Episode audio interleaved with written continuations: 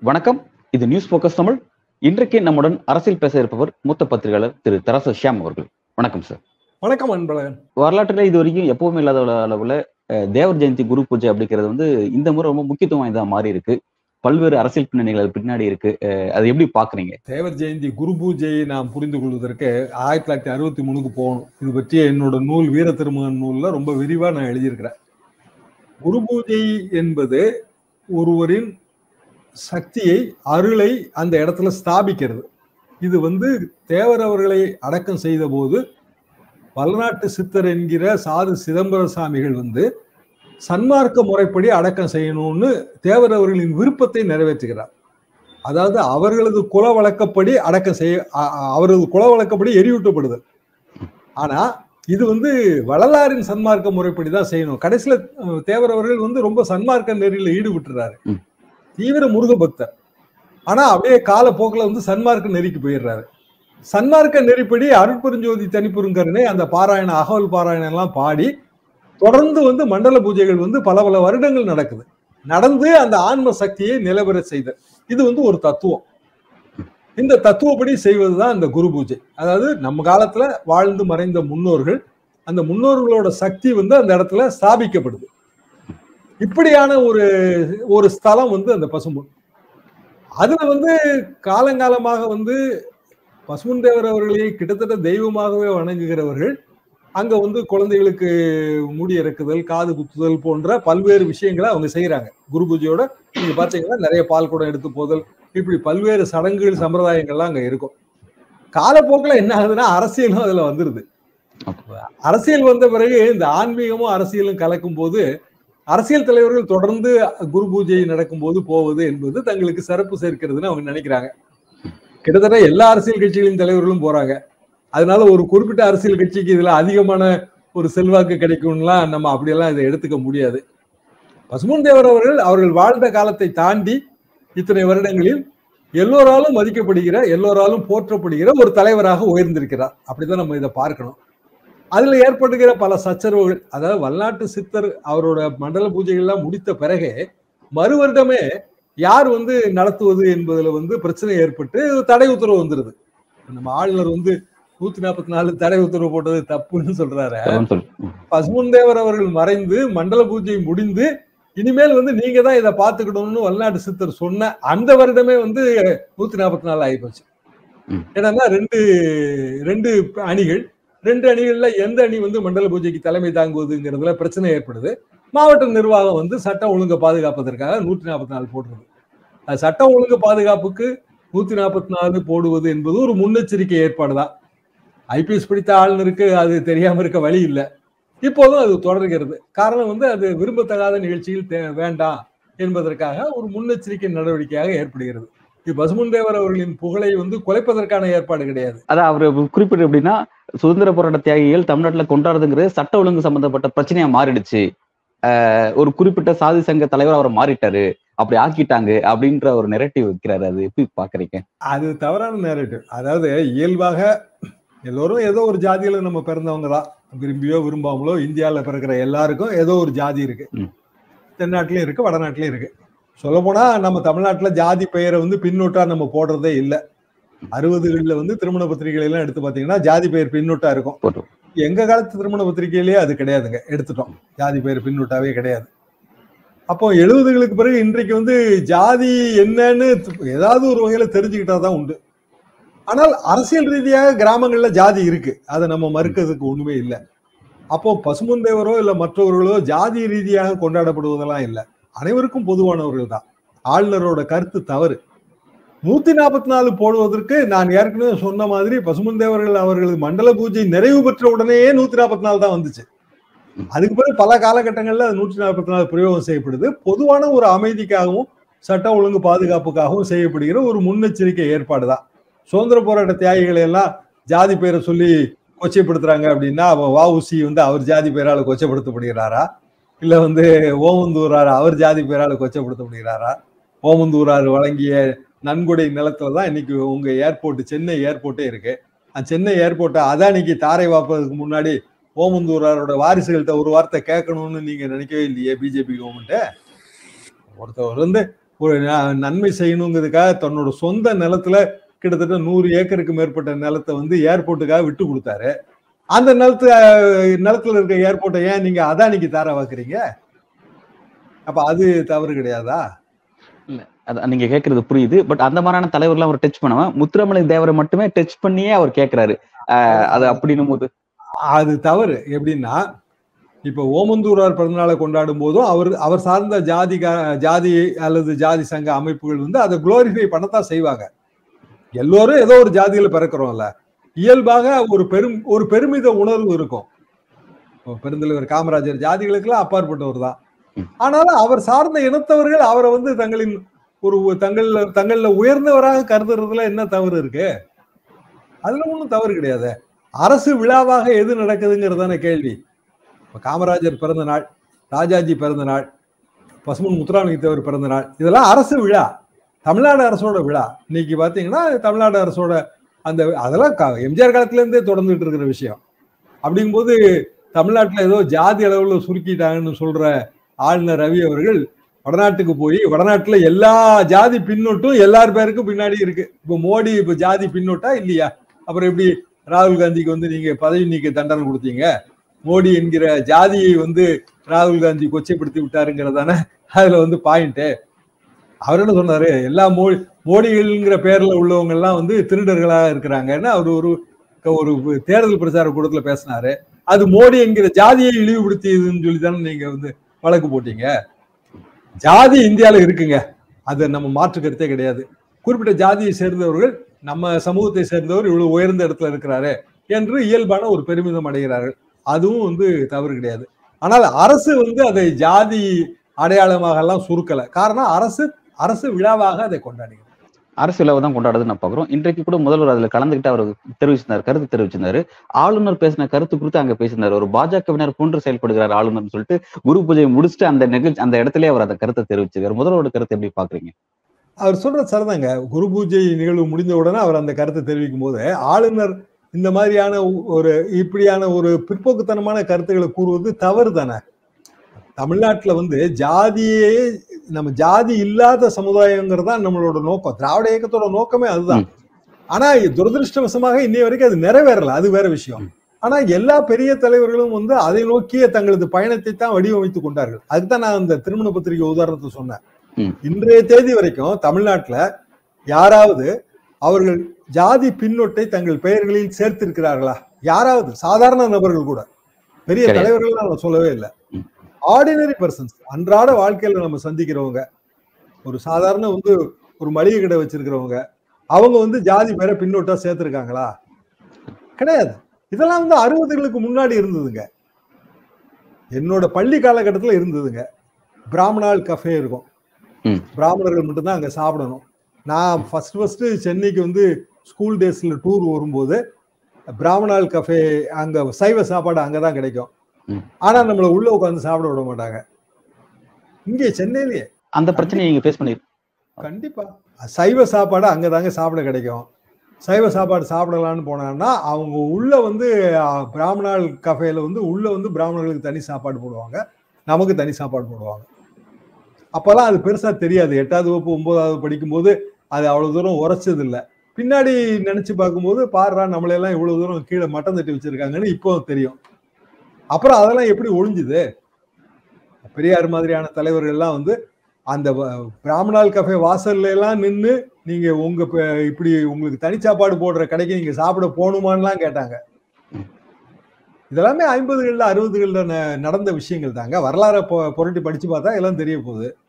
அப்படியெல்லாம் நம்ம எவ்வளோ வந்து எவ்வளோ சீர்திருத்தங்கள்லாம் செஞ்சு எவ்வளோ பெரிய பெரிய தலைவர்கள்லாம் வந்து கருத்துக்களை எல்லாம் சொல்லி அப்புறம் தானே அதெல்லாம் ஒழிஞ்சுது. இன்னைக்கு ஒரு பிராமணால் கஃபே எங்கேயாவது இருக்கா?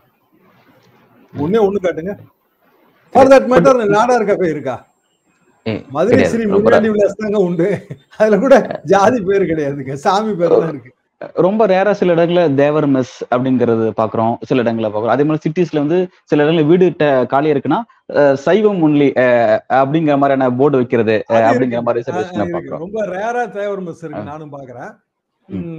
அது வந்து அந்த குறிப்பிட்ட சுவை உள்ள உணவு கிடைக்குங்கிறத தான் அது டினோட் பண்ணுது. நான் சொல்ற உதாரணம் என்னன்னா பிராமண உணவகம் என்பதில் பிராமணர்களுக்கு மட்டும் தனிச்சாப்பாடு. அந்த அளவுக்கு செக்ரிகேஷன் இருந்த காலம். அது இப்ப இல்ல. இப்ப தேவர் மெஸ்ல ஒன்லி தேவர்களுக்கு மட்டும் தான் சாப்பாடு போடுவாங்களா? கிடையாது. எல்லாரும் தான் சாப்பிடுறாங்க. ஆனா அந்த அந்த தேவர் நலபாகம் அந்த பக்குவம் வந்து அந்த உணவகத்துல கிடைக்குமா இருக்கும். அது அந்த உணவினோட சுவையினோட அடையாளமா தான் பார்க்கணும் தவிர அந்த சாதியினுடைய அடையாளமா பார்க்க கூடாது அப்படிங்கிறீங்க. நாட்டுக்கோட்டை செட்டியார்களோட அந்த டேஸ்ட் இருக்கிற ஒரு மெஸ்ன்னு தான் நம்ம எடுத்துக்கிறோம். செட்டியார்கள் மட்டும் சாப்பிட்றது இல்லை. அப்படி பிராமணர் சாப்பாடு பிராமணர் டேஸ்ட் மட்டும் இருக்கிறதுனா அது வேற விஷயம். ஆனா பிராமணர்களுக்கு தனி சாப்பாடு போட்டுக்கிட்டு இருந்தாங்க. இதெல்லாமே இப்பதாங்க ஒரு ஐம்பது வருடம் ஐம்பத்தைந்து வருடமா தான் இதெல்லாம் இல்லை. அப்போ வந்து இதெல்லாம் தாண்டி தான் தமிழ்நாடு வந்திருக்கு. ஆனா இன்னைய தேதி வரைக்கும் வடநாட்டுல இந்த அளவுக்கான ஒரு உதாரணம் எல்லாம் கிடையாது முதல்ல வந்து நம்ம ஆளுநர் என்ன தெரிஞ்சுக்கணும்னா தமிழ்நாட்டோட பண்பாடு வரலாறு இங்க நடந்த அரசியல் போராட்டங்கள் இதெல்லாம் அவர் புரிஞ்சுக்கிட்டு பேசினாருன்னா அது சரியா இருக்கும். அவர் அதெல்லாம் புரிஞ்சுக்காமலே பேசும்போது பிற முதலமைச்சர் குரு பூஜையில சொன்னதுல என்ன தவறு இருக்க முடியும்? ரைட் இப்ப இந்த இடத்துல சார் இப்ப பாஜகவரும் தேவர் ஜெயந்தி ரொம்ப தூக்கி பிடிக்கிறாங்க. அவங்க தூக்கி பிடிக்கும்போது வந்து என்ன காரணத்தை குறிப்பிடறாங்கன்னா அவர் வந்து தேசியத்தையும் தெய்வத்தையும் கனெக்ட் பண்ணவர் ஒரு ஆன்மீக ஐடியாலஜின் அடிப்படையில் அப்படி ஒரு போர்வையை அவர் மேலே போத்தி அப்படி ஒரு அடையாளமா பண்ணி அவரை கையில எடுக்கிறத பாக்குறோம் பாஜக அரசியல் எப்படி பாக்குறீங்க ஏன்னா பாஜக அரசியலுக்கு எதிராக அங்க எப்படி போஸ்டர்லாம் ஒட்டப்படுது அப்படின்னா நேதாஜி சுபாஷ் சந்திர போஸோட இவரை ஒரு தேவர் இணைஞ்சு சுதந்திர போராட்டத்துக்காக போடு பாடுபட்டாரு. அப்ப அதை எதிர்த்து வேலை செஞ்சவங்க ஆங்கிலரோட எதிர்த்து வேலை செஞ்சவங்க சங் பரிவார் கும்பல். அப்ப நீங்க இன்னைக்கு நீங்க எதுக்கு நீங்க அவரை முன்னெடுக்க வரீங்க? நீங்க உள்ள வரக்கூடாது அப்படின்னு அவங்களோட எதிர்ப்பு அரசியல் ஒண்ணு பதிவு பண்றாங்க. இது எப்படி புரிஞ்சுக்கிறது சார்? இந்திய தேசிய போராட்டத்துல மூன்று வகையான கோட்பாடுகள் இருந்ததுங்க. அதாவது ஆங்கிலேயர்களை எதிர்க்கணும்னா ஆயுதம் தாங்கி போராடணும். அவர்கள் ரூட்ல போய் தான் நம்ம அவங்கள அழிக்க முடியும். இதை வந்து நம்ம தீவிரவாதம்னு சொல்றோம். இதே காங்கிரஸ்ல வந்து தீவிரவாத தலைவர்களாக இருந்தவர்கள் பாலகங்காதர திலகர்ல இருந்து சுபாஷ் சந்திர போஸ் வரைக்கும். மிதவாதத்தில் இருந்தவங்க மகாத்மா காந்தியிலிருந்து சத்தியாகிரகம் தனிமனித போராட்டங்கள் மூலமாகத்தான் நெருக்கடி ஒத்துழையாமை மூலமாக பிரிட்டிஷ் ஆட்சியை அகற்ற வேண்டும். இது வேற ஒரு கோட்பாடு. மகாத்மா காந்தி முதல் நேரு வரை ராஜாஜி வரை எத்தனையோ தலைவர்களே இதுக்கு உதாரணமா சொல்லலாம். ரெண்டு கோட்பாடும் தவறுன்னு சரி எது உயர்ந்ததெல்லாம் நம்ம இப்ப டிஸ்கஸ் பண்ண முடியாது. இன்னும் ரெண்டு கோட்பாடு இருந்ததுங்க. மூணாவது கோட்பாடு நான் சொன்னது மகான் அரவிந்தரோட கோட்பாடு. அவர் என்னன்னா இந்தியா பெரிய ஆன்மீக பக் ஆன்மீக சக்தி நிறைந்த நாடு. எத்தனையோ ரிஷிகள் மகரிஷிகள்லாம் இருந்தாங்க. நம்ம எல்லாரும் சேர்ந்து வெள்ளைக்காரன் போகணும்னு நினைச்சாலே அவன் போயிடுவான் அதாவது நம்ம ஆன்ம சக்தி மூலமாக அவர் நம்ம நாட்டை வந்து அடிமைத்தனத்திலிருந்து மீட்டுடலாம் இது ஒரு உயரிய கோட்பாடு. மகான் அரவிந்தர் வந்து கல்கத்தா வெடிகுண்டு வழக்குல சம்பந்தப்பட்டு இங்க பாண்டிச்சேரிக்கு வந்து பாண்டிச்சேரியில வந்து அவர் அடைக்கலமாக இருந்தபோது இதைத்தான் அவர் நிறைய புத்தகங்கள்ல இதுதான் எழுதியிருப்பாருங்க. தென் தமிழ்நாட்டுல வஉசியோட கோட்பாடு ஆங்கிலேயர்கள் வியாபாரம் மூலமாக இந்த நாட்டை அடிமைப்படுத்தினாங்க. நம்மளும் நம்மளோட வியாபாரத்தை பெருக்கிறது மூலமா ஆங்கிலேயர்களை விரட்டிடலாம்னு வேற ஒரு கோட்பாடு எடுத்தாரு. அதனாலதான் அவர் கப்பலோட்டி தமிழனா மாறினார் ம். இப்படி பல்வேறு கோட்பாடுகள் நிறைந்த ஒரு போராட்டங்க இந்த போராட்டத்துல தேசியமும் தெய்வீகமும்ங்கிறது பசுமந்தேவரோட ரெண்டு கண்கள். அதுல மாற்றுக்கிறது கிடையாது. அவர் அதைத்தான் அவர் தொடர்ந்து வாழ்க்கை பூரா சொல்லிட்டே வரார். என்ன காரணம் அப்படின்னா ரெண்டும் ஒன்றோட ஒன்று இணைந்தது என்பது அவரது கருத்து. ஆனால் அதுவே வந்து பாரதிய ஜனதாவுக்கு அவர் கொடுத்த நற்சான்றிதழ் என்றெல்லாம் எடுத்துக்கொள்ளக்கூடாது. அந்த காலகட்டத்தில் பாரதிய ஜனதா கிடையாது. பாரதிய ஜனசங்கம் இருந்தது ஆர்எஸ்எஸ் இருந்தது. ஆர்எஸ்எஸ் சில தலைவர்களோடு அவருக்கு வந்து நட்பு இருந்தது. பசுமன் தேவர் உடல் நலவுற்று இருந்த போது அதை பற்றி கேள்வி கேட்டவர்கள் எல்லாம் வலதுசாரிகளும் நிறைய பேர் இருந்தாங்க. பாராளுமன்றத்துல கேள்வி கேட்டவங்க. அவர் கடைசியா எம்பி ஆகி பதவி பிரமாணம் எடுத்துக்கல. அறுபத்தி ரெண்டு தேர்தலில் எம்பி ஆகிறாரு உடல் நலிவுற்றுது. அவர் பதவி பிரமாணமே எடுத்துக்காம தான் வந்து அறுபத்தி மூணுல இயற்கை எழுதுகிறார் ஸோ பசும்பொன் தேவரோட டிராவல் அவரோட அந்த அரசியல் பயணம் என்பது ஒரு காலகட்டத்துல அவர் வந்து திராவிட அரசியலுக்கு எதிராகவும் இருந்தார். எது வரைக்கும் அப்படின்னா ஆயிரத்தி தொள்ளாயிரத்தி ஐம்பத்தி ஏழு வரைக்கும். ஐம்பத்தி ஏழு அண்ணாவோட தேர்தல் பிரச்சாரத்தோட பசும்பொன் தேவர் அவர்கள் அவருக்கு எதிராக தான் பிரச்சாரம் பண்றாரு ஆனா அதுக்கு பிறகு ஐம்பத்தி ஒன்பதுல மதுரை நகரசபை தேர்தல் நடக்கும் போதெல்லாம் காங்கிரஸை வீழ்த்தணும்னா ஒரு அணியில திரளணுங்கிற கான்செப்டுக்கு பசும்பொன் தேவர் வந்துடுறாரு. ஃபார்வர்ட் பிளாக்கும் திமுகவும் சேர்ந்த கூட்டணி மதுரை நகரசபை முனிசிபாலிட்டி மதுரை. இப்ப கார்பரேஷன் காங்கிரஸ் வந்து முனிசிபல் சேர்மனா இருக்காங்க காங்கிரஸ் கட்சியை சேர்ந்தவர்கள். அதை வீழ்த்தியது வந்து இந்த கூட்டணி. இன்னும் சொல்லப்போனால் தமிழ்நாட்டு கூட்டணிகளுக்கெல்லாம் அது ஒரு முன்னோடி மாதிரி. சின்ன ஏரியா தான். இருந்தாலும் ஒரு பலமான எதிரியை வீழ்த்தணும்னா எல்லாரும் ஒன்றா இணையணுங்கிற அந்த கான்செப்ட் அப்போதான் முதல் முதலாக நான் காங்கிரஸ் நகரசபை தலைவர் அவர் பேர் தேவசகாயங்க. வேற கம்யூனிட்டி அவர். மதுரை வந்து உங்களுக்கே தெரியும். அது வேற கம்யூ ஒரு நிறைய அந்த கம்யூனிட்டிகள் நிறைய உள்ள ஒரு பகுதி. அங்க வந்து அவர் ஜெய் அவர் நகரசபை தலைவராக மாறினார் தேவசகாயம் என்னோட கல்லூரி நாட்கள்ல அவரோட கடை வழியெல்லாம் நாங்க போவோங்க. தேவசகாயம் கடை வழியெல்லாம் போவோம். அவர் வந்து நான் தேவர் சகாயம்னு அவர் தன்னைய அவர் பேசிக்கிட்டதெல்லாம் சொல்லுவாங்க. கூட்டங்கள்ல அத நான் வந்து நகரசபை தலைவரா இருக்கேன். என் பேர் தேவசகாயம். ஆனா தேவர் சகாயம் இது.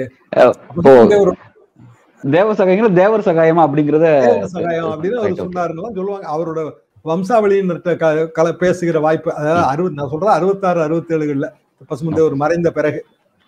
அதே மாதிரி பசுமந்தேவரோட அவரு ஆடுதுறையில வந்து அவருக்கான ஒரு பெரிய இதெல்லாம் இருக்குங்க. அந்த ஆடுதுறை கட காவிரி கடற்க காவிரி மணல்ல வந்து நிறைய ஆன்மீக சொற்பொழிவுகள்லாம் நிகழ்த்தியிருக்காரு. அங்க நான் போயிருக்கேங்க. பசுமந்தேவரோட ஆன்மீக சொற்பொழிவுகள் ரொம்ப அபாரமா இருக்கும். திருமுருக கிருபானந்த வாரியாரே ஐயா நீங்க அரசியலுக்கு வராம ஆன்மீகத்துல இருந்திருந்தீங்கன்னா ரொம்ப பெரிய அளவுக்கு உயர்ந்திருப்பீங்கன்னு அவர் அடிக்கடி சொல்லுவாராம். அந்த அளவுக்கான ஆன்மீக சொற்பொழிவுகள் அவரோட தனி வால்யூம்ங்க அது ஆன்மீக சொற்பொழிவு. வெறுமனே நீங்க அவரோட அரசியல் பாதையை மட்டும் பாக்குறோம் நம்ம. ஆனால் பசுமந்தேவர் தேசியமும் தெய்வீகமும் சொன்னதற்கும் இன்றைய பாரதிய ஜனதாவோட இந்த நடப்பு அரசியலுக்கு சம்பந்தமே இல்லை. பாரதிய ஜனதாவை சேர்ந்த தலைவர்கள் பொன்ராதா பொன்னார் உட்பட பலரும் வந்து பசுமந்தேவர் குரு பூஜையோட பால் குடம்லாம் எடுத்துட்டு போயிருக்காங்க. அதெல்லாம் எப்படின்னா தனிப்பட்ட முறையில அவர் மேல கொண்ட ஒரு அபிமானம் காரணமாக போயிருக்கிறாரு. இன்றைய தேதிக்கு பசுமன் தேவர் வந்து அவர் எல்லா ஜாதிகளையும் கடந்தவராக உயர்ந்து விட்டார். அவர் வாழ்ந்த காலத்திலேயே தேவர் சமுதாயத்தை சேர்ந்தவர்களின் சங்க விழாக்களுக்கு கூப்பிட்டா அவர் போக மாட்டாரு. அவர் என்ன சொல்லுவாருன்னா நான் இப்ப சர்வதேச அரசியல் பண்றேன். தேசிய அரசியல் கூட கிடையாது. சர்வதேச அரசியல் பண்றேன். சொந்த சாதி சங்க நிகழ்ச்சியில புறக்கணிச்சிருக்காரு. நிறைய புறக்கணிச்சிருக்காரு. எங்களோட குடும்பத்தோட ஒரு முன்னோடி ஒருத்தருங்க. அவர் மேல மதுரை மேல மாச வீதியில அவங்களுக்கு பெரிய வீடு. பசுமன் தேவர் வந்து மீனாட்சியம்மன் கோயில்ல பேசிட்டோ இல்ல வழிபட்டுட்டோ வரும்போது நடந்தே வந்துருவாரு அவர் வீட்டுக்கு. நடந்து வந்து வெளியில நின்று அவர் பேரை சொல்லி கூப்பிடுவாரு. கூப்பிடும்போது அவர் இருந்தா வருவாரு இல்லைன்னா எங்க என்னோட அத்தாலாம் வந்து ரொம்ப சின்ன பையனா பசுமன் தேவர் வந்து விபூதி பூசி விடுவாருங்க. அதுல வந்து எல்லாருக்கும் ரொம்ப பெரிய நம்பிக்கை.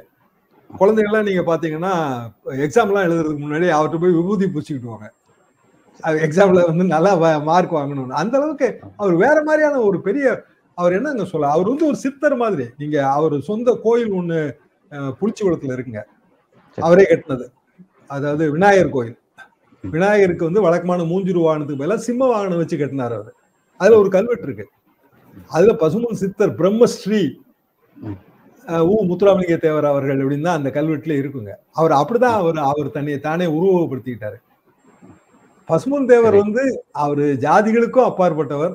இன்னும் சொல்லப்போனா நாம் வாழ்ந்த காலத்துக்கு முன்பு வாழ்ந்த மறைந்த ஒரு மகத்தான தலைவர். பல நேரங்கள்ல அவரோட சொற்பொழிவு முடிக்கும் போது வாழ்க ஆசியான்னு சொல்லி முடிச்சிருக்காருங்க. இன்னைய தேதி வரைக்கும் அந்த சொற்பொழிவுகள்ல அது இருக்கு. அதாவது ஏசியன் பாலிடிக்ஸ பேச வேண்டிய பேசிய ஒரு தலைவருங்க. எந்த காலம்? ஆயிரத்தி தொள்ளாயிரத்தி ஐம்பது. அப்பவே கண்ட பாலிடிக்ஸ் பேசுறது. நாடு நாடு கடந்து கண்ட பாலிடிக்ஸ். ஓகே ஆசிய பாலிடிக்ஸ் பேசுறாரு. இன்றைக்கு இருக்கிற இந்த இஸ்ரேல் ஹமாஸ் இந்த யுத்தம் இதுல எல்லாம் பசுமன் தேவர் இருந்திருந்தாருன்னா அவரோட கருத்துக்கள் வேறவா இருக்கும் இப்ப இப்ப அந்த விஷயத்த பாஜக கையில் எடுக்கிறது எப்படி சார் பாக்குறீங்க? பாஜக கையில் எடுக்கிறாங்க. அவங்களுக்கு எதிரான கருத்துக்களும் கடந்த காலத்துல அவங்களோட ட்ராக் ரெக்கார்ட்ல இருந்து எடுத்து அதையும் அவங்க அவருக்கு எதிராக பாஜக எதிராக வைக்கிறாங்க. அதை எப்படி பாக்குறீங்க? ஆனா அவ- அவங்க வந்து அதுக்கு திமுக தான் காரணம் ஒரு பாஜக ஒரு விளக்கம் கொடுக்குறாங்க அந்த விஷயத்துக்கு. எப்படி பாக்குறீங்க பசுமன் தேவர் அவர்களை எல்லாம் இந்த மாதிரி ஒரு அரசியல் சர்ச்சைக்குள்ள கொண்டு வரதெல்லாம் சரியான இது விஷயம் இல்லைங்க. அவர் ஜாதிகளையும் கடந்துட்டாரு அரசியலையும் கடந்துட்டாரு. ஆயிரத்தி தொள்ளாயிரத்தி அறுபத்தி மூணுல மறைஞ்சு இன்றைய தேதிக்கு இத்தனை வருஷம் ஆகி போச்சுங்க ஒரு பெரிய ஆன்மீக தலைவராகவும் உயர்ந்துட்டாரு. தேவையற்ற முறையில வந்து எல்லா அரசியல் தலைவர்களும் போறாங்க. அவரு அவர் வணங்குறாங்க. குரு பூஜை எப்போ மரியாதை செலுத்துறாங்க. இதை தாண்டி வந்து பசுமன் தேவர் இன்றைய நடப்பு அரசியலுக்கும் அவருக்கும் எந்த சம்பந்தமும் இல்லை. அப்படி அப்படி அப்படியான ஒரு கற்பிதமே தவறுங்கிறது தான் ஒரு நூலாசிரியராக என்னோட கருத்து அதுதான். குறிப்பா இந்த சப்ஜெக்ட்ல தேவர் சப்ஜெக்ட்ல வந்து நீங்க வந்து ஒரு நூலாசிரியரா பத்திரிகையாளர் தாண்டி பல அனுபவங்கள் கொண்டவரா இருக்கீங்க அஹ் இன்றைய சமகாலகட்டத்துல அவர் வந்து எல்லா கட்சியிலும் பெரிய கையில முன்னெடுக்கிறத நம்ம பாக்குறோம். அதுக்கு காரணம் எல்லா கட்சிகளும் வந்து வாக்கு வங்கியில அரசியல் இருக்கக்கூடிய கட்சியில இருக்காங்க. அதனால வந்து குறிப்பா அந்த வாக்குகள் கைப்பற்றணும் அப்படிங்கிற ஒரு நோக்கத்தை நம்ம அதை பார்க்க வேண்டியதா இருக்கு. அப்படி ஒரு பார்வை இருக்கு. அதை முற்றிலும் புறக்கணிச்சிட முடியாது அப்படிங்கிற ஒரு விஷயம் இருக்கு. பட் உங்களோட பார்வை உங்களோட அந்த அனுபவங்கிறது இந்த விஷயத்துல வேற மாதிரி இருக்கு. இப்போ இப்ப இப்படி தேவர் ஜெயந்தி இந்த விஷயத்த கட்சிகள் அணுகிற விதத்தை நீங்க எப்படி பாக்குறீங்க அதுக்கு நீங்க என்ன கருத்துக்கள் சொல்ல விரும்புறீங்க? அந்த சப்ஜெக்ட்ல என்ன கருத்து சொல்ல விரும்புறீங்க? தேவர் ஜெயந்தியை வந்து நம்ம அனைவருமே கொண்டாட வேண்டிய ஒரு விஷயம் தாங்க அது வந்து ஜாதிகளுக்கெல்லாம் அப்பாற்பட்ட ஒரு விழாவாகத்தான் இருக்க வேண்டும். பசுமுந்தேவர் பற்றாளர்கள் வந்து அங்கே பசுமனுக்கே போக முடியாதவர்கள் கூட அவர் வீட்டில் வந்து அவரோட படத்தை வைத்து வணங்குவதெல்லாம் நான் பார்த்து தொடர்ந்து பார்த்து தான் வருகிறேன். ஆனால் அவர் வந்து அடிப்படையில் காங்கிரஸ் எதிர்ப்பாளராக இருந்தார். எப்போ சுபாஷ் சந்திர போஸ் காலம் வரைக்கும். சுபாஷ் சந்திர போஸோட இங்கே ரெண்டாம் உலக போர் மூழும்போது சென்னை மெரினால தான் அந்த கூட்டம் நடக்குது. சென்னை மெரினால் கூட்டம் நடக்கும்போது சுபாஷ் சந்திர போஸ் பசுமன் தேவர் எல்லாரும் கலந்துக்கிறாங்க. சுபாஷ் சந்திர போஸ் வந்து அவரை உடனே வாரதாக்கு வர சொல்லி தந்தி வருது. என்னன்னா ரெண்டாம் உலக போர் மூன்றுச்சு. இந்திய சுதந்திர போராட்டம் உச்சகட்டத்தில் இருக்கிற காலகட்டம். அப்ப நான் இந்த கூட்டத்தை முடிச்சிடுறேன். ஆனால் அதற்கு முன்பாக பசுமுந்தேவரின் ஊரான அந்த அந்த ஊர் இருக்கிற மதுரை மாவட்டத்துக்கு நான் போகணும்னு விரும்புறேன். சுபாஷ் சந்திர போஸ் வந்த முதலும் கடைசியுமான மதுரை பயணம் அதுதாங்க. அது இந்த இவ்வளவு அவசரமான ஒரு காலகட்டத்திலயும் அவர் வந்து சென்னையில இருந்து போய் வண்டியில் ஏறி மதுரைக்கு வந்து அந்த கூட்டத்தில் கலந்துக்கிட்டு திருப்பி வந்து சென்னைக்கு வந்து போனவர் தாங்க. அதுக்கு பிறகு தமிழ்நாட்டை இன்னும் சொல்லப்போனால் அதுக்கு பிறகு நிறைய பேர் அவரை பார்க்கவே இல்லை. ஏன்னா அவர் வந்து ஜெர்மனிக்கு போயிடுறாரு அப்புறம் வந்து ஜப்பானுக்கு போயிடுறாரு. ஜப்பான்லேருந்து பிறகு இந்தியன் நேஷனல் ஆர்மி படை திரட்டி சிங்கப்பூர் வரைக்கும் வந்து அப்புறம் மர்மமான முறையில் வந்து விமான விபத்தில் மரணம் அடைந்ததாக அறிவிக்கப்பட்டது. யாருமே அவரை பார்க்கல. பசுமன் தேவர் மட்டும் அதுக்கு பிறகு அவரோட சுபாஷ் சந்திர போஸோட அண்ணனோட வேண்டுகோளுக்கு இணங்க அவர் அவர் ஒரு ரெண்டு வருஷம் ரகசிய பயணம் மேற்கொண்டு சீன எல்லை பகுதிக்கெல்லாம் போய் அப்புறம் திருப்பி வரும்போது மதுரையில நேதாஜிங்கிற பத்திரிகையினோட ஆசிரியராக அவர் இருக்காரு. இந்த நேதாஜி பத்திரிகை வெளியீட்டு விழாவில் அவர் பேசுறாரு. நான் வந்து சுபாஷ் சந்திர போஸை பார்த்தேன். அவர் இன்னும் உயிரோடு தான் இருக்கிறாரு.